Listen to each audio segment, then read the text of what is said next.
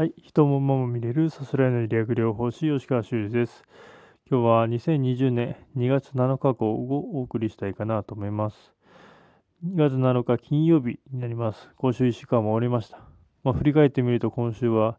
月曜日、あの、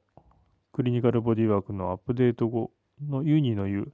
からヨガセラに移ってのボディワーク。で、あのジェットスターの結構からの流れ、羽田に着いて、その日、夜遅く上野で一泊して、次の日朝一で成田に行くという火曜日。今にして思うと、いやー、そんなこともあったなっていう感じに思います。そんな今週はどうだったかなって振り振り返ってみると、まあ、やはり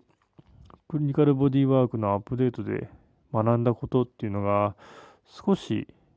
臨床にも活かせてきてるかなと思います。患者さんの見方、ここが足りないんじゃないか。あとは、やはりテーマを絞ると。20分1単位が基本ですので、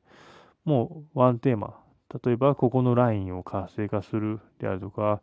ここの動きに刺激を入れるためのワークというのを大体一つに絞るということができつつあるのかなと思います。また、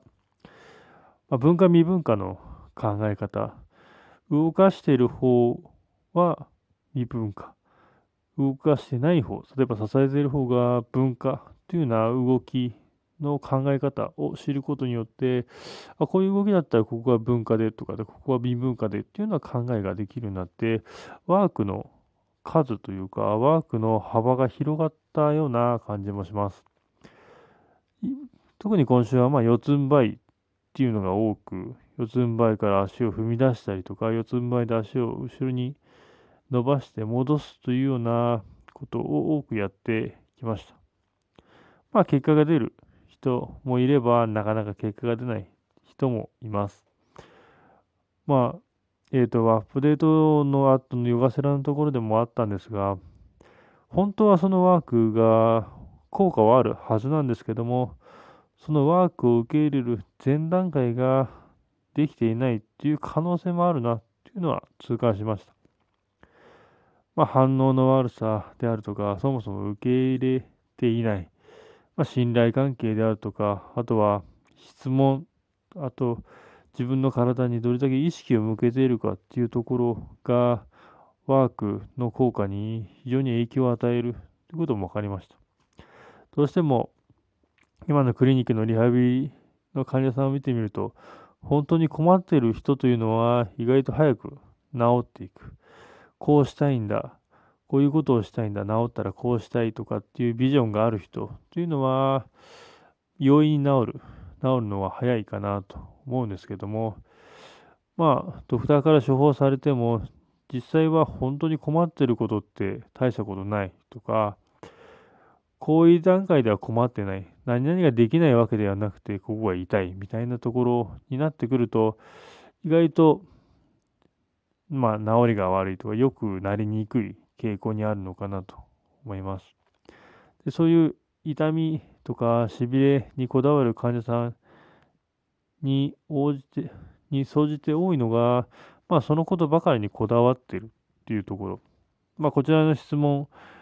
に対しても、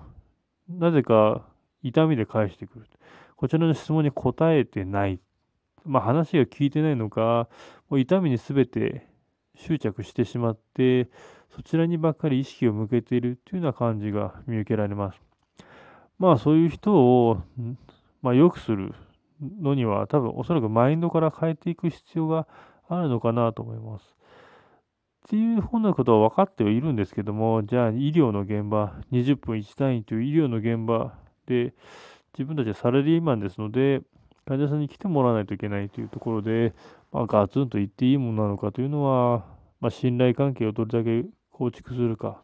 というところと、まあ、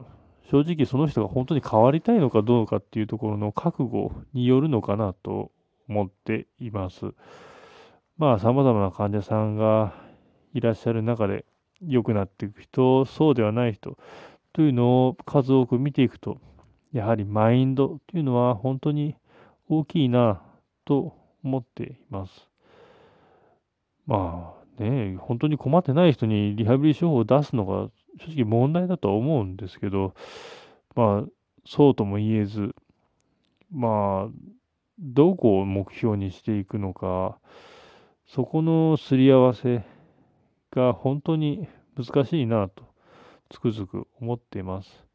で、まあ、今週に関しては、そのアップデートのワークの数が増えた、視点が増えたっていうのが非常に大きな成果だったかなと思います。以上です。